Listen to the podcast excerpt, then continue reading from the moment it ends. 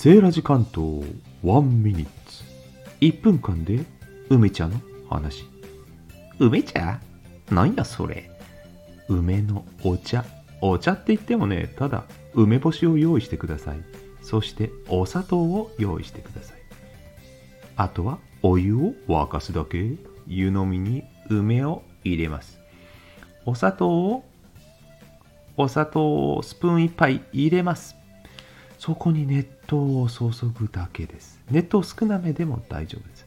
熱々でね梅を熱々のお湯の中でほぐしながら食べて飲む。